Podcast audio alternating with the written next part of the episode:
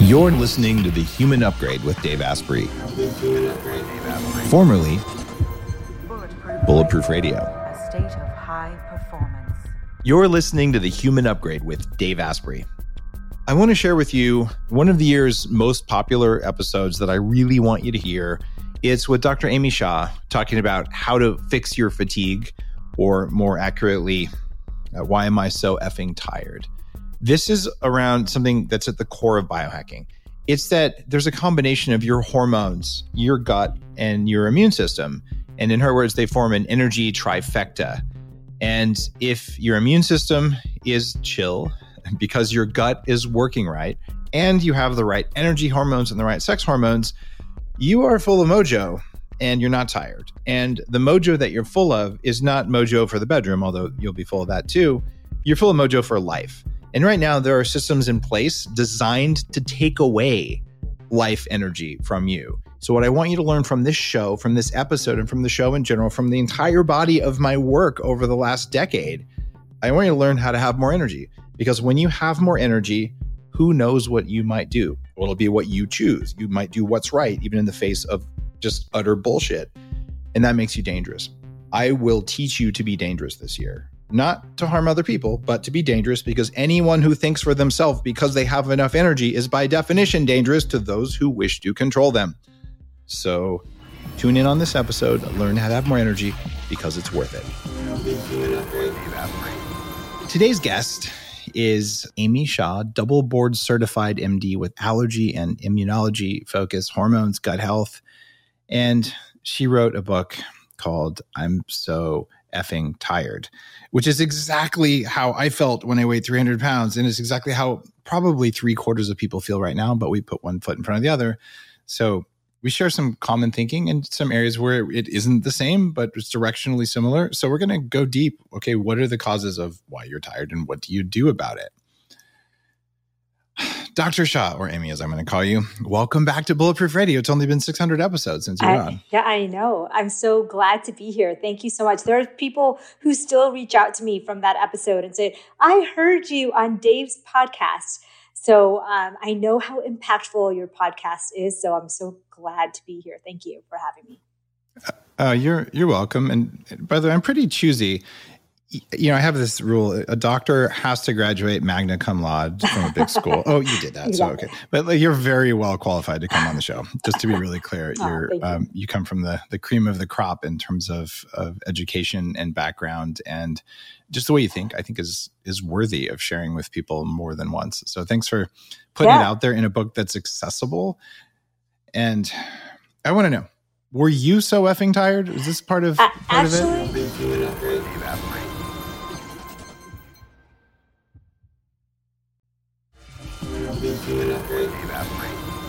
Were you so effing tired? Is this part of part actually? Of actually, this is exactly what happened to me for far too long. Our all of our concerns about why we're so tired just get brushed off, right? If you don't show up as visibly sick and failing on a lab test, you're basically pushed aside and said, "Okay, you're you know it must be you're getting older." You have a busy life. For women, it's like you're a mom. You're you're trying to do too many things um, and nobody really gives us any direction. We're left to our own defenses. And what I found is the studies back that up. Only 3% of people who go in for fatigue or like complaints of tiredness even get a diagnosis. And so, and 3% is, by the way, is any random person walking into their doctor. Um, and the chances of them diagnosing any problem is the same chances of you complaining of severe fatigue on a daily basis of getting an answer. So 3% so i knew i was i was in that 97% that didn't get an answer. And i knew that there was something wrong but i couldn't put my finger on it because like i said nobody could really tell me. So i started to look into you know what is this? Is this gut health? Is this hormone health? Is this immune health like inflammation? And long story short, what I learned for myself, I shared on Instagram and through my blogs and podcasts. And that's what came together in this book. What I learned is that energy is a culmination of all three things uh, gut health, hormone health, and immune health. They're talking to each other at all points of the day. I had no idea that these three um, areas communicate and they they talk to the brain constantly. And if any of those are broken, then you're going to be tired. And so things like, you know, short fasting, circadian fasting, syncing with nature and circadian rhythms, which is our internal clock, uh, and eating the right foods really can make a difference. And of course, there's this whole component of mind body health, which we sorely miss in Western culture. So, what you eat, when you eat, and mind body health were the three things that I came up with at the end. Well, let's start with uh, gut health. Um, it has been even more of a focus just over the last 10 years, the work I've done with with Viome and just on yeah. the anti-aging book. It, clearly there's types of bacteria, number of bacteria, time of day, soluble fiber, insoluble fiber, which proteins, you know, which mm-hmm. things poke holes in your gut. I think I've got it kind of sorted out in my mind and I do my best in my books. But give me your MD carefully, mm-hmm. you know, you studied immunology and all that kind of stuff. Yeah. Give me your like like short list. What the heck is going on with with our guts? Uh, um, you know, Dave, it's funny because the microbiome research is so new that a lot of this is not stuff I learned in med school and probably that you didn't learn until, you know, probably in the last five or 10 years. Um, Viome is, is, is one of the forefronts um, companies that are at the forefront of this. And so one of the things I learned from them, and then I found out through research studies to be so true, is that the immune system is constantly in conversation. It's like they're on these like walkie talkies back in the day when, you know, we didn't have cell phones, but the instant, instant talk between the gut bacteria and the immune cells. Hey, you know, Dave just ate something really weird. I, I don't recognize it. I need you to come here and check it out.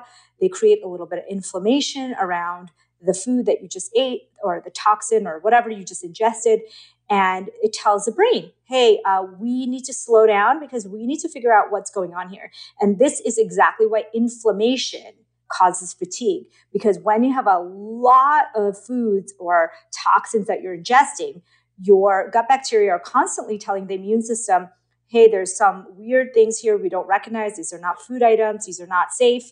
I need you to come and help me figure this out. And when they're working as a team together, and they realize that there's some danger or some things that they need to take care of, they send the brain a signal like, hey, there's a virus, bacteria, or we are dealing with this um, food, unknown food substance or toxin, and we need to slow down so that we can fix the problem. That's why when you feel sick, um, that inflammation signal is what makes you tired and makes your body know that it's time to rest and repair. So, gut health is at the key. Uh, uh, what you eat and how your gut communicates is the key to fatigue um, and getting your energy back. And you know, Dave, as much as anybody, I mean, I know you've told the story, but when you were unhealthy, you know, 300 something pounds, and you were always tired because your body was in a constant state of inflammation, and inflammation is fatigue. And the, the brain gets a signal that we need to slow down because we need to fix the problem here. So if you're trying to really improve your gut health, it starts with what you eat. Doesn't it start more with what you don't eat? yeah, that's that's true. What you don't right, eat. Five worst foods for your gut. What are they? Yeah, uh, five worst foods for your gut. Um, sugar, um, and you know we're talking about the type of sugar that we get in our Western world, not necessarily you know from your blueberries. Um, we're talking about um, processed gluten. Um, not necessarily just gluten, just processed flours in general, but gluten is probably the number by by and far the number one processed um, flour that we consume. Okay. Um, so you're saying even if you don't have celiac disease, it's bad for your gut. It can. Most, Newsflash. Yeah. Yes, it is, guys. Yeah. I know you say I don't know. See, like it doesn't matter. Gluten is just matter. not a good food unless you're starving to death. In which case, it's better than starving to death. But it's just never good for you. Am right. I overstating and the case? If if if ninety nine percent of our gluten isn't hyper processed in the form of cakes and cookies and crackers, we could make an argument that if you lived in you know the rural, you know Sardinia, and you were able to make cracked wheat bowls with uh, veggies and I, you know, you can argue that it can be a part of a healthful diet. I, I definitely could argue, uh, somebody could argue that. And so there's never a hundred percent on anything, but we live in a world where if you take out processed flours, and basically that means gluten, you are going to be doing favors to your gut health. Um, so, sugar, gluten, and then we go to processed dairy. So, dairy is a harder one because for most people, many people, uh, whole dairy, raw dairy, full uh, unprocessed dairy can be fine, especially um, in forms of um, hard cheeses or yogurts and cultured kefir, etc. But when you're talking about typical why not process, soft cheese? Why hard? Um, you know, hard cheese has less lactose and it's easier to digest. When we're talking about gut health, um, we uh, really talk about um, the, you know, you can definitely have some really good raw soft cheeses or unprocessed, but hard cheeses actually naturally take out a lot of the gut irritants, the lactose. Um, so it tends to be one of the first foods that people can add back if they've been avoiding dairy for a long time. So wh- one thing I'll tell you is all these foods, um, if you fix your gut, you can start to add them back in small amounts, and you'll notice, oh, actually, you know, I can tolerate uh, this here and there now that I fixed my gut. So um, dairy um, is that. Let me ask you uh, from from that perspective. I got to go with you before we finish your list. Yeah. Over the course of the years, I've gotten myself okay. I'm super healthy. I feel really great, and I said, okay, I can handle it. And then I add it back in, and I have just a little bit. Then I have a little bit, and then I have a little bit. I'm like, oh, actually, the next morning, like, oh, there's the skin doesn't look right, or you know, yeah. my my low back is sore, or whatever. And it feels like every time I do that, I'm punching myself in the face. Yeah. And I finally was just like, you know what, these aren't compatible with me. And just the yeah. fact that I can tolerate it, it's still taking something away from my vitality. Oh, 100 Is that common? Yeah, hundred percent. That's like okay. sugar, right? Um, if yeah. you think about it, Dave, we all know most of us now that are in tune, who's people who are listening, who are watching right now most of us know how crappy we feel after we have a big night of gluten or dairy or sugar, right? But we still choose to have it in small amounts in certain times of, you know, celebration or in, um, and what, so what I say is when you fix your gut in a real uh, comprehensive way, you can have small amounts of each of these foods if you choose. Um, without because you can take throwing, a hit without feeling it. Exactly. It's like but you're still taking a hit. It's yeah, not good for yeah, you. Yeah, exactly. Okay. It's like being punched in the face, um, like you said. but you can recover because you're not getting punched every single day and every single meal. Uh, but you know, the thing is, our brains are wired to like sugar. Um, you know, we are literally born liking sugar. So it's not. Oh, yeah you know, it's not so crazy to say, um, you know, I have something sweet here and there. It's not, a, you're not failing um, because your existence uh, was created to wire your brain to want to have more sugar because sugar releases the dopamine and the serotonin and um, we create memories around sugar even so um, and it's learned behaviors from when you're a child so these are hard foods to completely get rid of, all three of those. I grew up in an Indian um, uh, upbringing. I was an immigrant, and dairy was like literally a huge part of every meal. There was yogurt, there was milk, there was cheese, mm-hmm. there was um, fermented, it was everything. So for me, I really, really struggled with completely going zero with dairy. So I have it here and there. And just like you, if I don't go off the deep end, I'm okay. Um, but if I have it and I'm doing multiple doses of it, um, then I definitely feel a difference in my energy levels, in my gut health, my bloating, and my skin. So those are kind of real big factors. So those are the big three. Okay. Then um, processed okay. oils. I think that may have been maybe yes. number two after sugar. I think I just skipped over it because it's something we don't hear as much. These oils, r- literally every restaurant and every fast food, not even just fast food, just restaurants in general, we're literally consuming oils that have been oxidized um, and contain trans fats. Um, these are this is the reason that we are aging ourselves. We are feeling lethargic. We are gaining weight. We are feeling inflamed. All of the above. How do you feel about? I know you're a big fan of um, oil in general, but I think processed oils, the wrong fats, um, do a lot of harm to our bodies.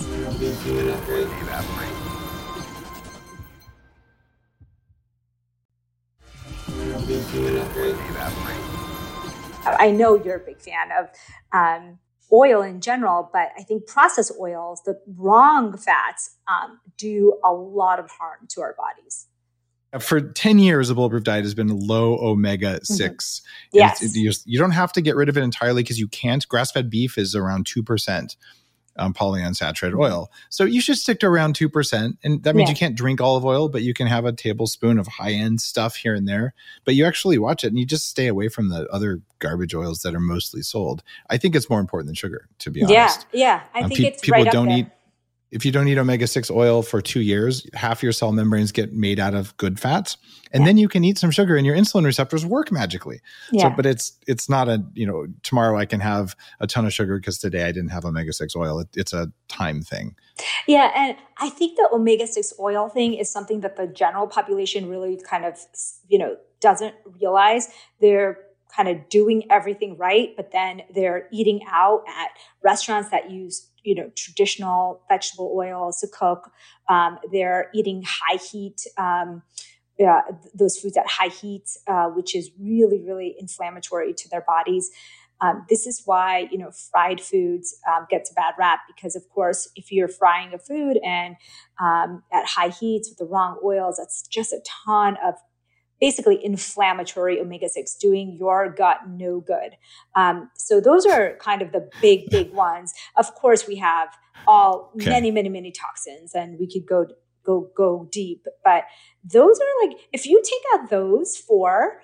Um, I think you're in pretty good shape if you can get control over that uh, that group of foods. And because the other stuff is really sugar, yeah, grains, uh, dairy, sugar, grains, bad oil, and dairy. Yeah. But butter, I'm guessing, is okay because it has no lactose. Ghee, ghee, and butter are the dairy that I think are yeah. um, allowable in small amounts. But depending on your history, like if you have um, cardiac disease, a triple bypass, or whatever, you really do have to watch um, even your oil consumption. But except that's where I think people get confused. So in the medical world, they say no oil because what they're looking at is the data from people who've had severe cardiac disease, um, caths, et cetera. So if yeah. you're in that group, then you really the, the need Dean to watch. Ornish, basically. Yeah, you yeah. need to. If you're in a group of, uh, you know, you already had a triple bypass, you should not be adding fats um, to all your foods. That there's a difference between someone who's healthy, exercising, active, and someone who is really suffering with major inflammation of their arteries. Um, and really, just one, if you could think about it as kind of like one more dose of uh, inflammation could put them over the edge. So, and you really don't want to play with. It's that. interesting. I you and I probably don't agree on that because all of that advice comes from Dean Ornish, who studied meditation and mindfulness with a crap diet that allows some vegetable oils and lots of sugar. Oh, look, it's good for your heart. But if you take out the diet, you get the same results from the meditation. Mm-hmm.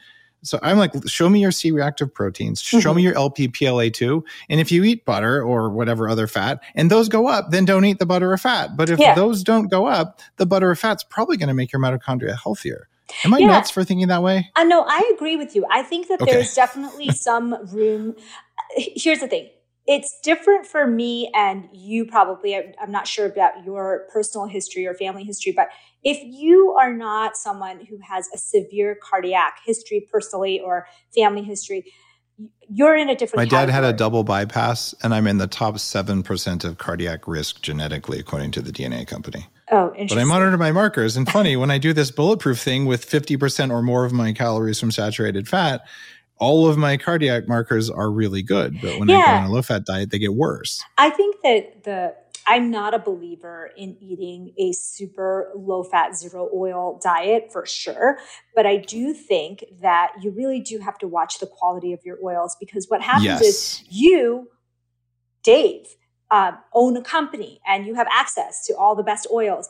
The typical person that I see in a clinic or I'm talking to, they think of eating high fat as being able to go to their favorite fast food restaurant and French fries and have French fries and order, you know, the processed meat without the bun and, uh, you know, all, and they're consuming a ton of unsafe uh, fats. And so that's, I think, where it gets hairy because if you take this on a population level, um, you have to get people to buy into, or restaurants, or, you know, governments um, to change the quality of the fats that we're using. Because if you just put someone, you know, who has minimal control or education around it, you're going to get someone who's eating a ton of inflammatory foods. Um, that's why that's why I think the gluten thing works for us, right? Like when you tell someone no gluten, they automatically can't eat the cakes and they can't go to Krispy Kreme and they can't go to Pizza Hut and they can't and like half the battle is getting you out of those places um, and getting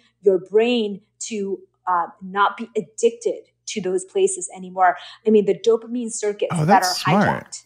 Yeah the dopamine circuits are hijacked um, in our lives. Like when you were a kid and your dad brought or mom brought you to a certain fast food place, say McDonald's, I'll just get, take an easy example, and it lit up your dopamine receptors and released all this um, uh, a, a pulse of dopamine.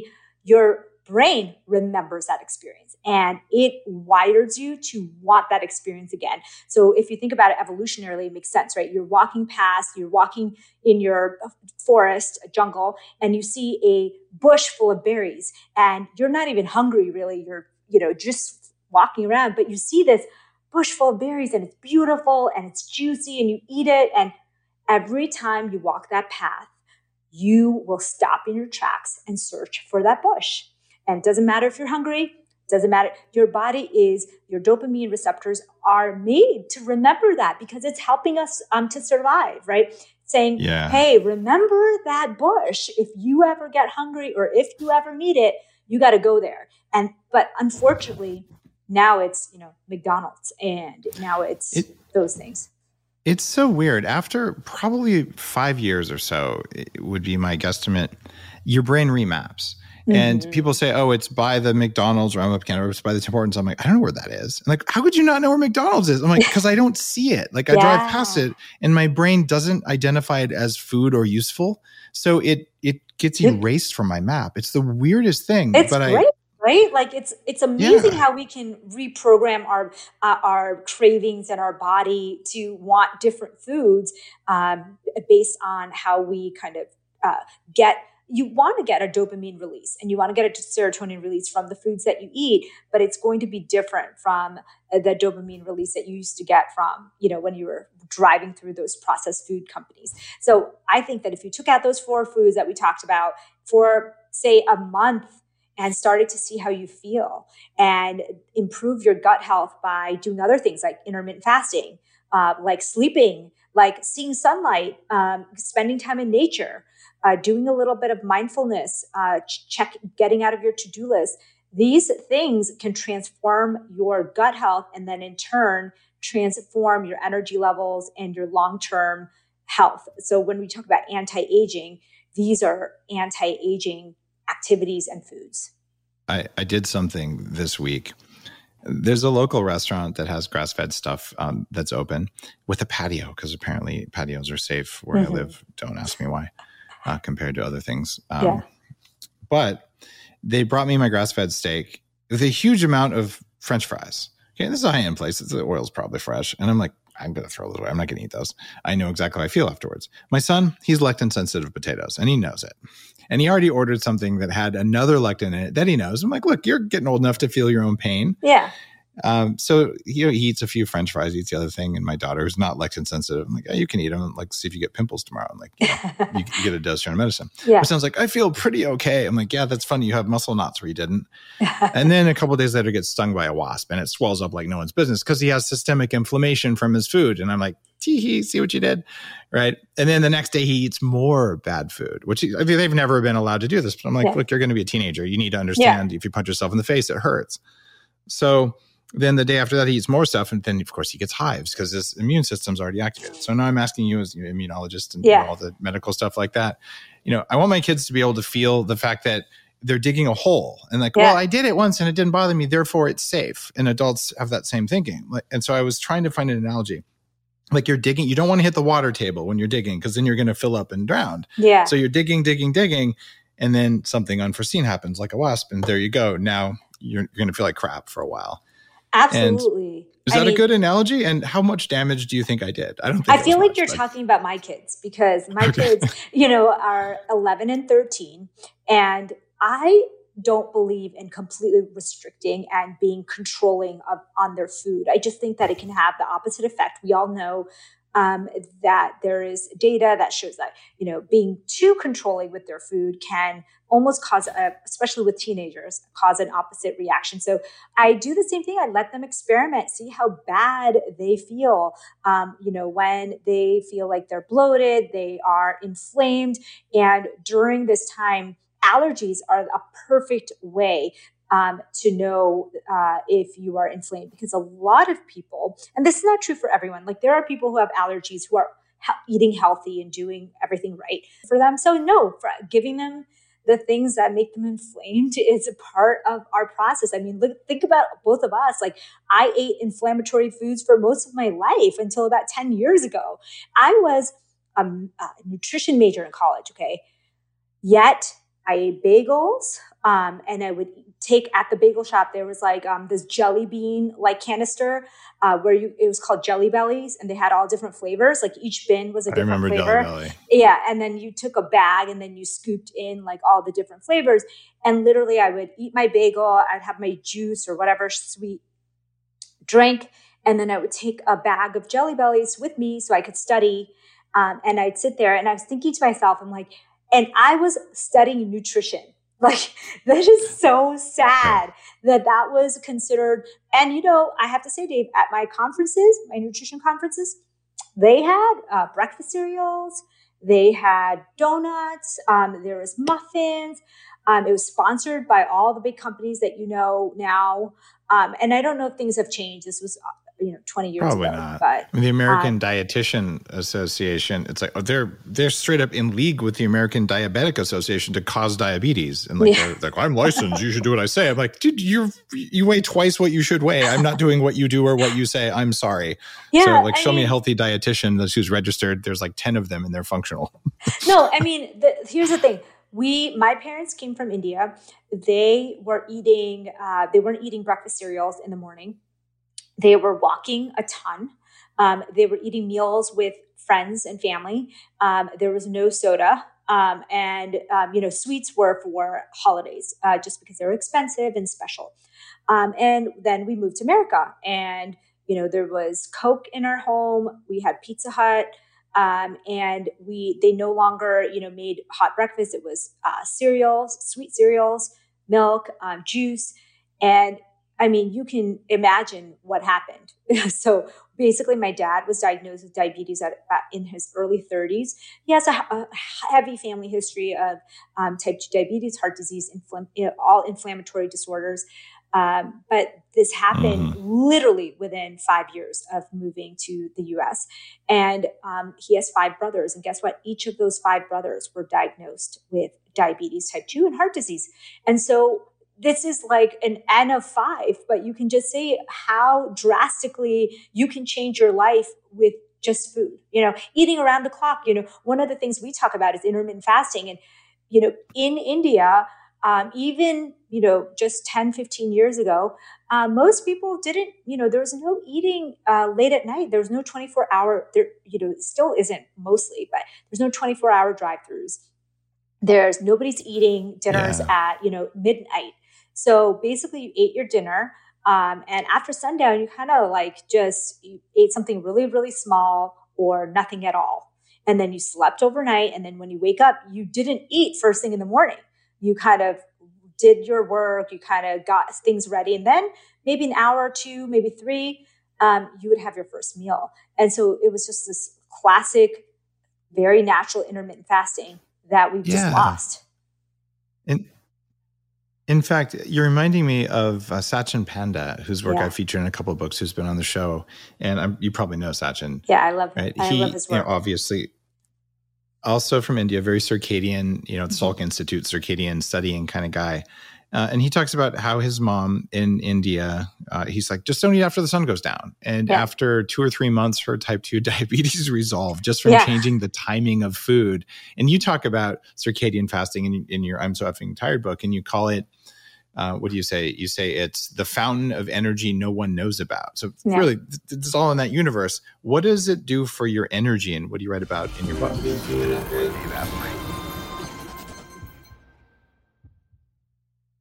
For 25 years, I've had a strong passion for understanding the science behind why we age and what we can do about it. One of the most groundbreaking discoveries in the last two decades is senolytics. Senolytics are plant derived or pharmaceutical ingredients that can help your body drop old, worn out cells. Scientists call them senescent cells, and in my books, I call them zombie cells. As you age, those senescent cells build up in your body. They live for a long time and they eat up your energy. There is a hack for this. It's called Qualia Senolytic. Your podcast sponsor, Neurohacker Collective, created Qualia Senolytic. It eliminates those zombie cells and has a clinical study that supports its effectiveness. I really felt a difference in how my body moved after just a couple months on Qualia Senolytic. It's upped my energy level even more, and my joints feel really good. If you're over 30 and you want to use a clinically tested formula to help you feel younger, try Qualia Senolytic. To get younger now, visit neurohacker.com slash Dave and try it risk-free for up to 100 days. Use code DAVE at checkout to get 15%. That's neurohacker.com slash Dave. Use code DAVE. You're listening to The Human Upgrade with Dave Asprey. Uh, what do you say? You say it's the fountain of energy no one knows about. So, really, it's all in that universe. What does it do for your energy, and what do you write about in your book? It's it's the one thing, Dave. I would say that maybe you've heard of you know getting rid of processed um, oils, you know, gluten, dairy. Uh, but the thing that I found was life changing for me as a physician, as a nutrition major, as a wellness expert was this concept of living with circadian rhythms. I found that to be life changing for myself. So that's why I talk about it so much because it's free, it's accessible, it makes so much scientific sense. The Nobel Prize in Medicine went to um, the biology of circadian rhythms. It affects 80% of our genes. And so, you know, getting mm-hmm. sunlight in the morning is so important. Um, because when you get light through you know a small light in your bedroom or you know a um, overhead light you're getting about you know maybe 500 lux or uh, 800 lux and maybe 1000 if you have like bright bright fluorescent lighting when you go outside even before sunrise on a cloudy day you get 10000 lux and on a sunny day, you get 100,000 lux. And this is literally telling your retina to signal to your brain that it's time to wake up, be energized, start that circadian clock, start metabolism, um, and start like focus and energy. So that's why you feel so good when you get it when you're on vacation. You get a dose, big dose of natural light in the morning. And um, when I tell people that, they're like really shocked. Like so many people uh, have messaged me and say, well, I live in a place that's really, you know, hard to get outside or it's my schedule doesn't allow for it. So I really realized what that even something as simple as getting bright light in the morning is really difficult for Americans. Um, and then the same issue happens late at night. I said, two to three hours before bed. So, say like after around sundown, maybe a little bit after sundown, two to three hours before bed, stop eating. And, you know, I was addicted to food too. I get it. Like I couldn't go more than an hour or two without eating. So I get it. If you, you know, stop eating at seven, uh, a lot of us will feel like around 9 9 30 you'll feel kind of that tinge of like i want a snack i want to eat something before bed it's because our bodies are on the sugar roller coaster so try to push through if you can and or you have a tea or a coffee or something um, without many calories. I allow up to about 40 calories as long as it's not sugar. Um, and then you sleep. You sleep at, you know, good eight hours. You wake up, maybe you do a fasted workout in the sunlight. And that alone will fix so much of your energy, gut health, immune, and hormone issues. Like that one thing, if you get nothing else out of this talk today. It's it's kind of ridiculous how important fasting and sun exposure is, and you know that's one of the reasons my company True Dark has the the glasses Yeah. that are patented with multiple filters. I wear those every night because I get more deep sleep, and then I wake up and I feel good anyway, and then I get some sunshine and move a little bit, and I do this except in Canada where I can't Yeah. because it's winter. I have 240 watts of halogen lights, Mhm. uh, which are shining on me right now. And all winter long, I do that just to get enough lux in. It's less Yeah. about the frequent or the spectrum than it is about the Yeah. brightness. So it's doable. But if you're sitting there under fluorescent lights and LED lights going, Why do I feel like crap? Why am I so Yeah. effing tired? To paraphrase the title Yeah. of your book. Well, it's the combination of light and food timing and the what you eat. And I love the way you've laid it out in your book. But you also It's- talk about hormones in a way that I didn't talk about in, in my book. And I think that you should share that with the audience. Yeah. Tell me about like like cortisol and testosterone and estrogen and thyroid and this stuff. Walk me through your thinking about that because those Okay. matter. I So just didn't put it in my fasting book. for yeah exactly for anyone who is wondering about how hormones work i laid out to you exactly how i understood it finally after so many years of learning about hormones because everybody teaches you about hormones in these pieces like oh here's thyroid hormone um, you know there's adrenal hormones. And we think of these as like all these separate systems. And so the way i learned about it is going to blow your mind. You're gonna now you're going to learn how hormones work finally. So, what happens is that there's a master hormone that starts the entire cascade in your brain. It's called GnRH, gonadotropin releasing hormone, and it's a pulsatile hormone. And that hormone is really sensitive. It's sensitive to stressors, emotional or physical. So, too much working out, too much fasting, too much stress in your life, all of those things can uh, throw off that pulse, and that pulse will um, stop being so regular. That's why we get so many hormonal imbalances from stress and from uh, over exercising or over fasting. And So, Yeah. Oh, sorry. I thought I heard a, a pause to interrupt you. Didn't mean to talk on you. Um, tell me how to control my GnRH. yeah, your GnRH is the master controller of your hormone.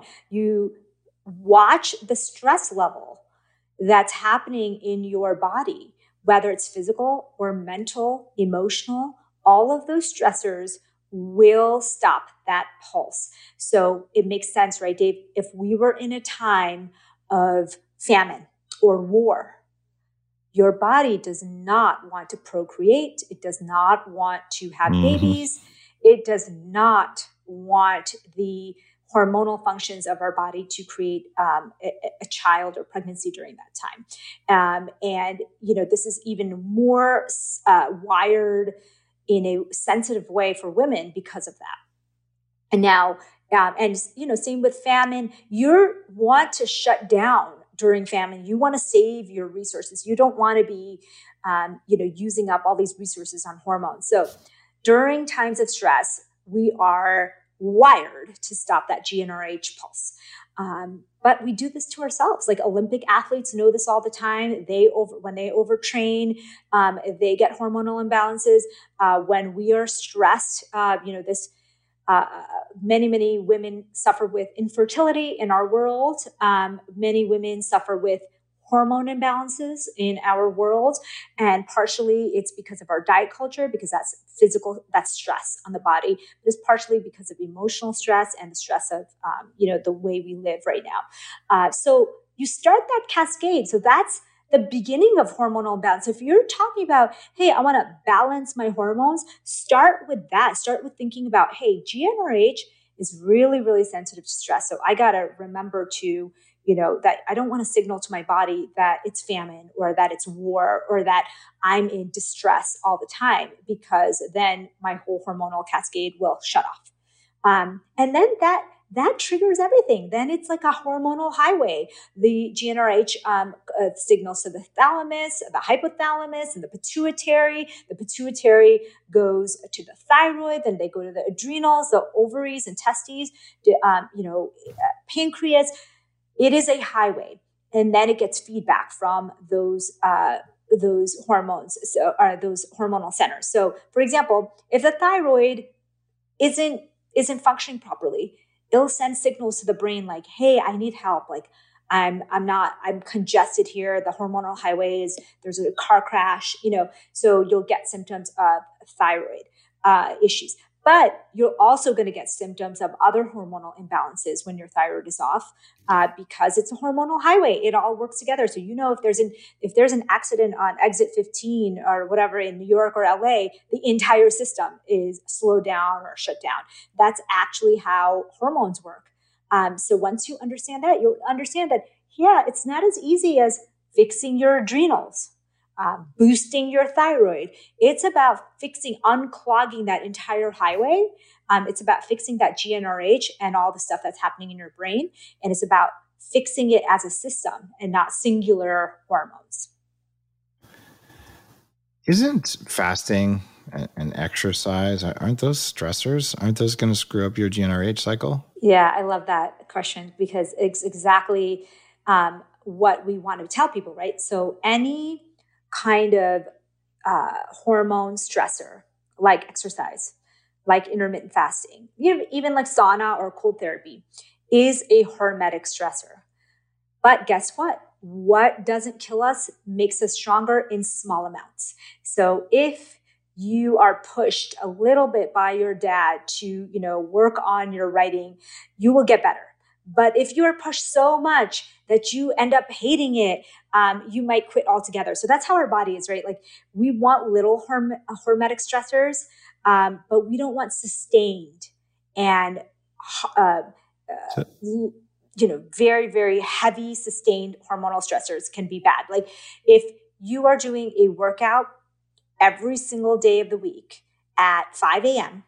Mm-hmm. and you decided, you know, you don't need more than five hours sleep and you decided, hey, I'm going to do my longest intermittent fast on these days. And, you know, you have a little emotional stress at work because your boss doesn't like, uh, you know, something that you're working on. And you end up putting too much stress and too much sustained stress on your body. You're not going to get the benefits of the fasting, of the exercise, of any of those things. So you really have to only pull on a few levers at once. You don't want all the levers to be pulled all at once. Otherwise, the body feels sustained stress yeah. and your GnRH turns off. And this is that fasting trap that I know that that you're aware of. And you know, it can happen with almost anything. Exercise is good for me. I'll just do six hours a day. And yeah. there you go. There's someone with no GnRH. And then, oh, fasting is so good for me. I'll do it all the time. Oh, starvation is bad for GnRH, but short periods of fasting are good. And that leads to the question how long is the right length of fast? That depends on you. Um, what? It's not a single answer. exactly. Thank you for saying that. yeah. I mean, it's like telling someone like, how far should I run? Like, you know, you would never tell someone how far they should run without knowing nothing else about them. Um, have you ran a marathon before? You may be running a lot longer than someone who's a couch potato trying their first run ever. Um, and same exact thing with fasting. If you're a couch potato version of a faster, then starting with 16 hours even will be too long for you. Um, and you know, it's not to say that no one can jump into 16 hours, but almost no one can. Um, so start with 12 hours. Uh, do 7 to 7, 7 p.m. to 7 a.m. If you yeah. are a master faster, someone who has been like, who's Dave Asprey, someone who's been doing it for years, then maybe throwing in a dinner to dinner fast, you know, 24 hour fast here and there um, is actually not going to be too much of a stretch for you. Like I bet you, it, it actually um, feels good. Yeah, um, because your body got used to it. It's like a um, anything. Your your metabolism can adapt. It can learn. It can stretch. Uh, going from uh, that metabolic switch, uh, being able to switch from using glucose for fuel to using fat as for fuel, and going back and forth is a learned skill that your body can get stronger uh, with. So it's like, you know, the first time you lift weights, you're gonna, you know, only be able to do five pounds and 10 pounds, but then you're gonna be able to lift big weights. Mm-hmm. And that's how um, fasting is as well. Not to say, just like exercise, not to say that everyone has to run that marathon. Not everyone has to do the three day fast.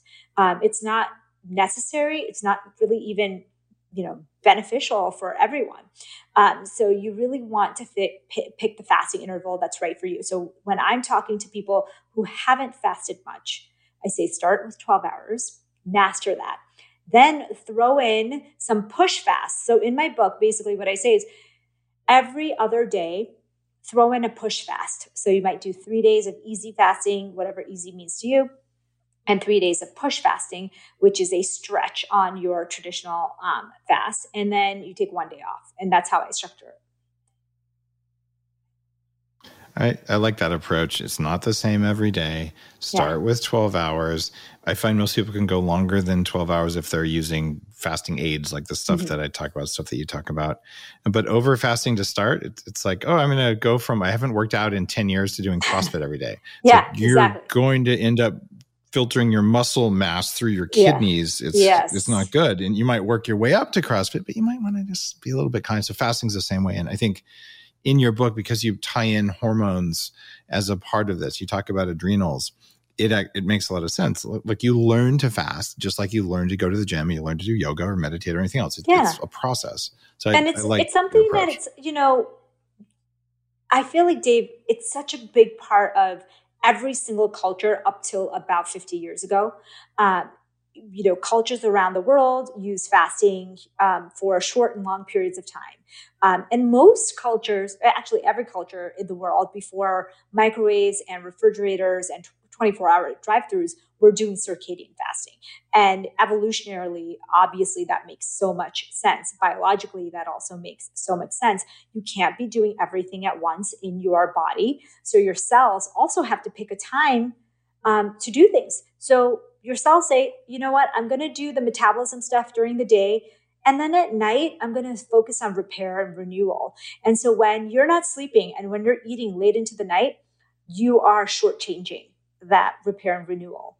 And when you are living with um, the biological circadian rhythms, you are going to not only feel more energetic, but you're going to have better metabolism You're going to anti-age you're going to have better repair and renewal overnight and so i think for all of us whether you're doing it for long-term health or you're doing it just for energy and looking better either way um, this is the way to go you know i i 100% agree it it does work it really does you have you have some other stuff in the book that's pretty cool um, I've written a lot about ashwagandha over the years and adaptogenic herbs, and you talk about that as well. But you talk about another herb from India that I'm familiar with, but I haven't actually ever written about to the best of my memory. And it's called amla berry. Can you mm-hmm. talk about amla? Yeah, amla berry is one of the most prized Ayurvedic herbs, just like ashwagandha. You know, ashwagandha is used in Ayurveda for um, energy, for focus, for balancing hormones.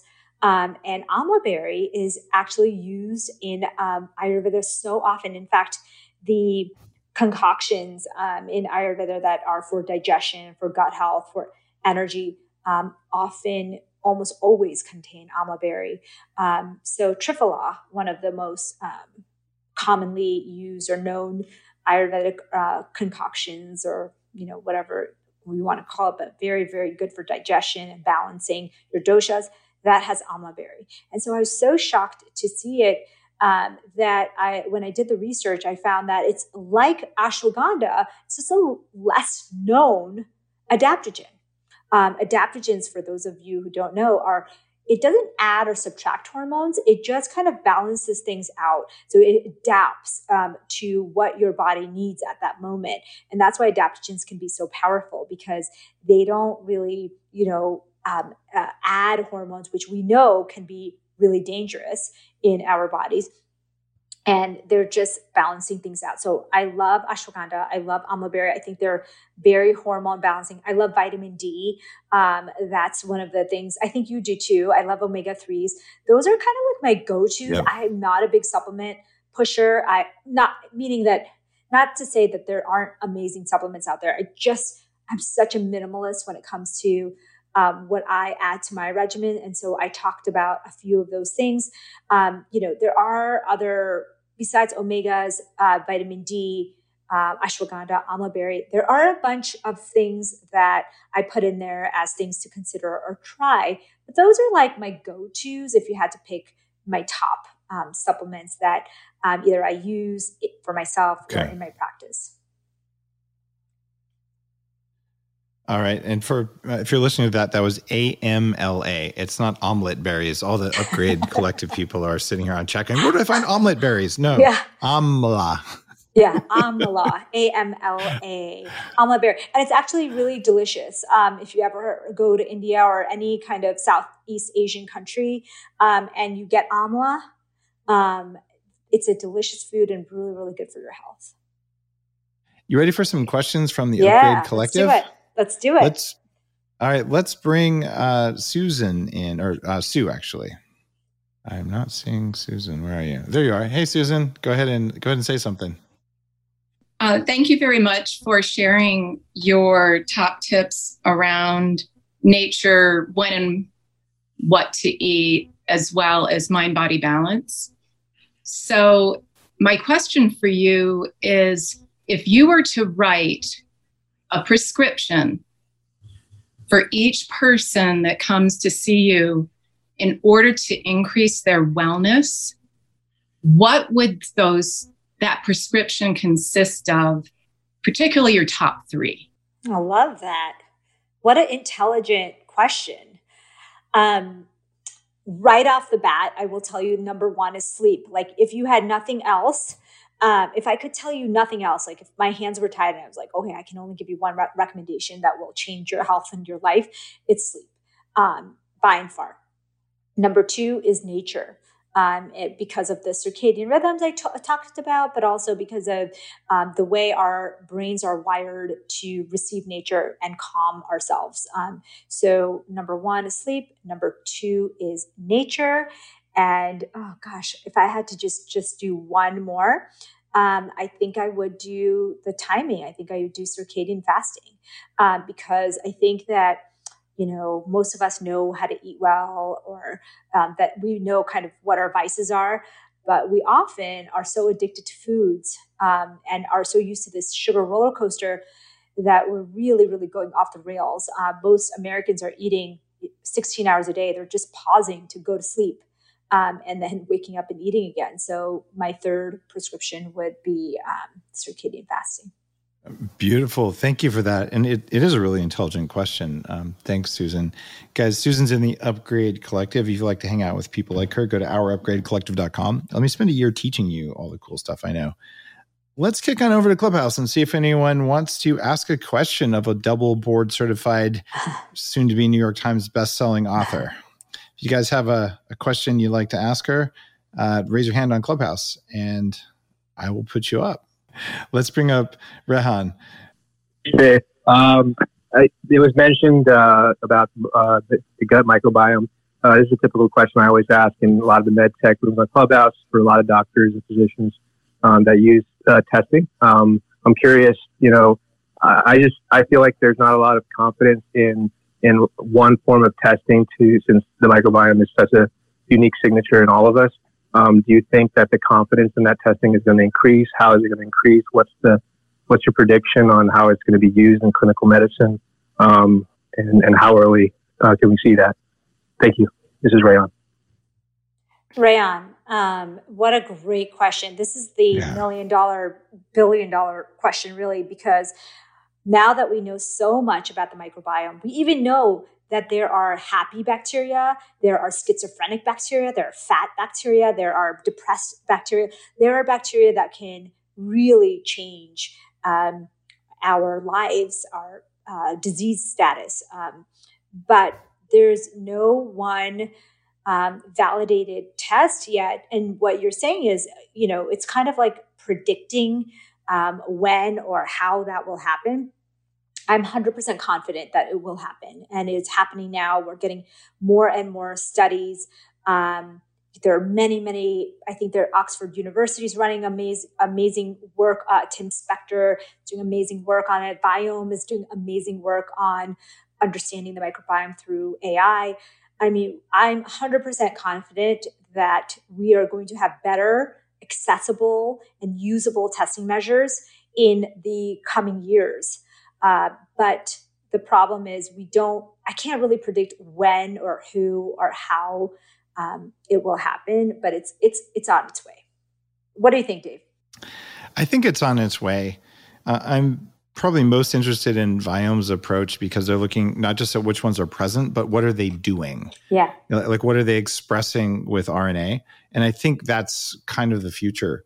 Um, but at the same time, if you don't know the set of genes in the gut bacteria, what can they express? And then what are they expressing? You have to know both because then you might want to just kill them all with an antibiotic, which was shocking. Dave's talking about antibiotics. Well, maybe you look if it's that big of a shit show, maybe you go on a you know 72 day water fast or something. Yeah. But that's kind of hard to do and expensive. So maybe you're saying, okay, it's worth a reset here or a fecal transplant because you just don't have it.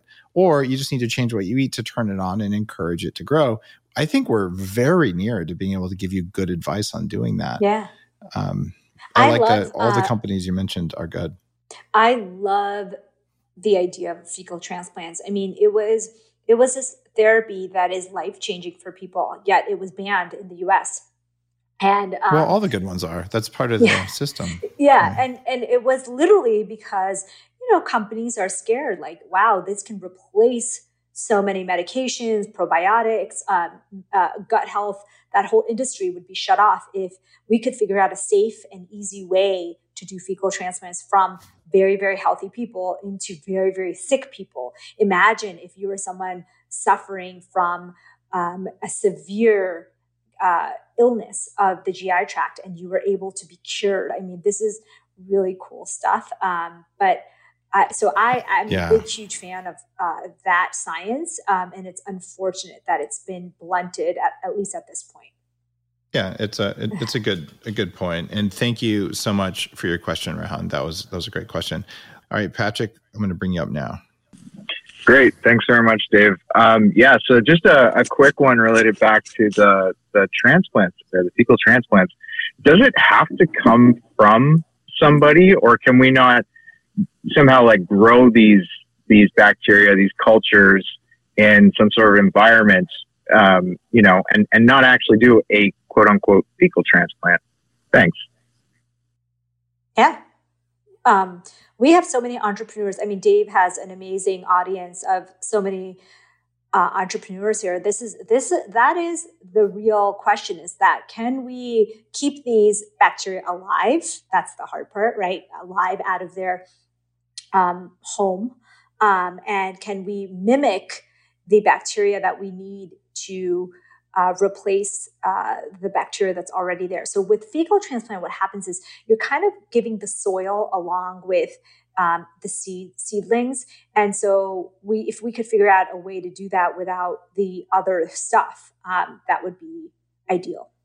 There is a company that has something like a hundred strains that come from poop that put them in a pill that's enteric coated that seems to work. And of course, they're selling it as a very expensive, like thousand dollar treatment kind of drug, um, versus you know the other way of doing it. And I, um, I would say that so that there is some science that says you can do that, but the idea of getting some of the I'm going to call it the scaffolding that they grow on. It, Yeah. it very much is like soil. So we're kind of like plants, um, but we carry our soil around with us, and plants have external soil, and it's a mixture of you know, bacteria and nutrients Mhm. and fungus and all that. We have all that in our guts as well. So when you think about it, okay, if you're just getting the microbes, but you don't have the the substrate, like like you said, like the soil around the little seedling, I'm not sure it's going to work as well. Yeah. Um, but at this point, if we can ship, you know, negative 200 degree vaccines all over the planet, I'm Yeah. pretty sure we could ship poop around from healthy Yeah. people. It, And it's not that hard to do. And Right. so when fecal transplants were happening in the US, it was a really regulated process. So they would test them for every known virus and disease, a typical, you know, HIV, hepatitis, um, every single um, communicable disease. And then it was tested for any kind of toxins or anything that would be dangerous for the receiving person. And then um, they would use a sterile technique of uh, using like a colon, uh, basically the same materials you use for colonoscopy um, to use for that. And then once you were uh, the fecal transplant was completed, the entire everything that was used and touched would be um, uh, discarded, even the uh, materials that were used to uh, scope and all of it. Um, and so they had a very very good technique down. I think it can be even better, right? If you could remove some of the aspect of uh, for people to think like, oh, I don't want you know to transfer feces. You could really make it even more, but uh, like you said, Dave, you kind of we, we, we risk losing the effectiveness when we we start to take things away like that. Yeah.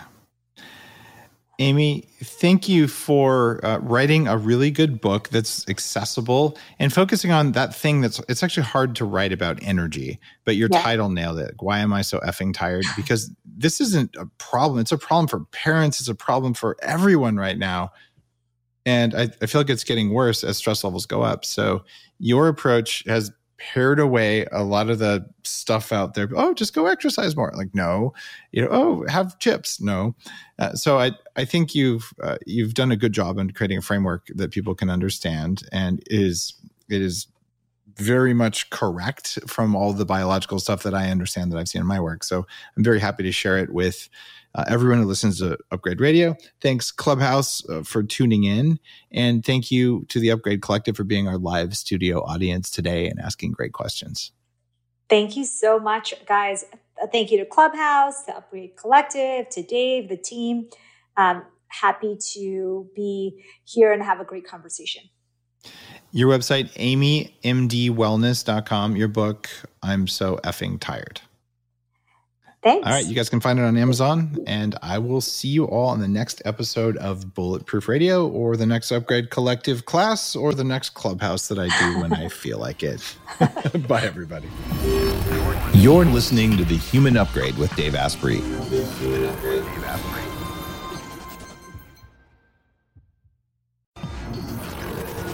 The Human Upgrade, formerly Bulletproof Radio, was created and is hosted by Dave Asprey. The information contained in this podcast is provided for informational purposes only and is not intended for the purposes of diagnosing, treating, curing, or preventing any disease. Before using any products referenced on the podcast, consult with your healthcare provider, carefully read all labels, and heed all directions and cautions that accompany the products. Information found or received through the podcast should not be used in place of a consultation or advice from a healthcare provider. If you suspect you have a medical problem or should you have any healthcare questions, please promptly call or see your healthcare provider. This podcast, including Dave Asprey and the producers, disclaim responsibility for any possible adverse effects from the use of information contained herein. Opinions of guests are their own, and this podcast does not endorse or accept responsibility for statements made by guests. This podcast does not make any representations or warranties about guest qualifications or credibility. This podcast may contain paid endorsements and advertisements for products or services. Individuals on this podcast may have a direct or indirect financial interest in products or services referred to herein. This podcast is owned by Bulletproof Media.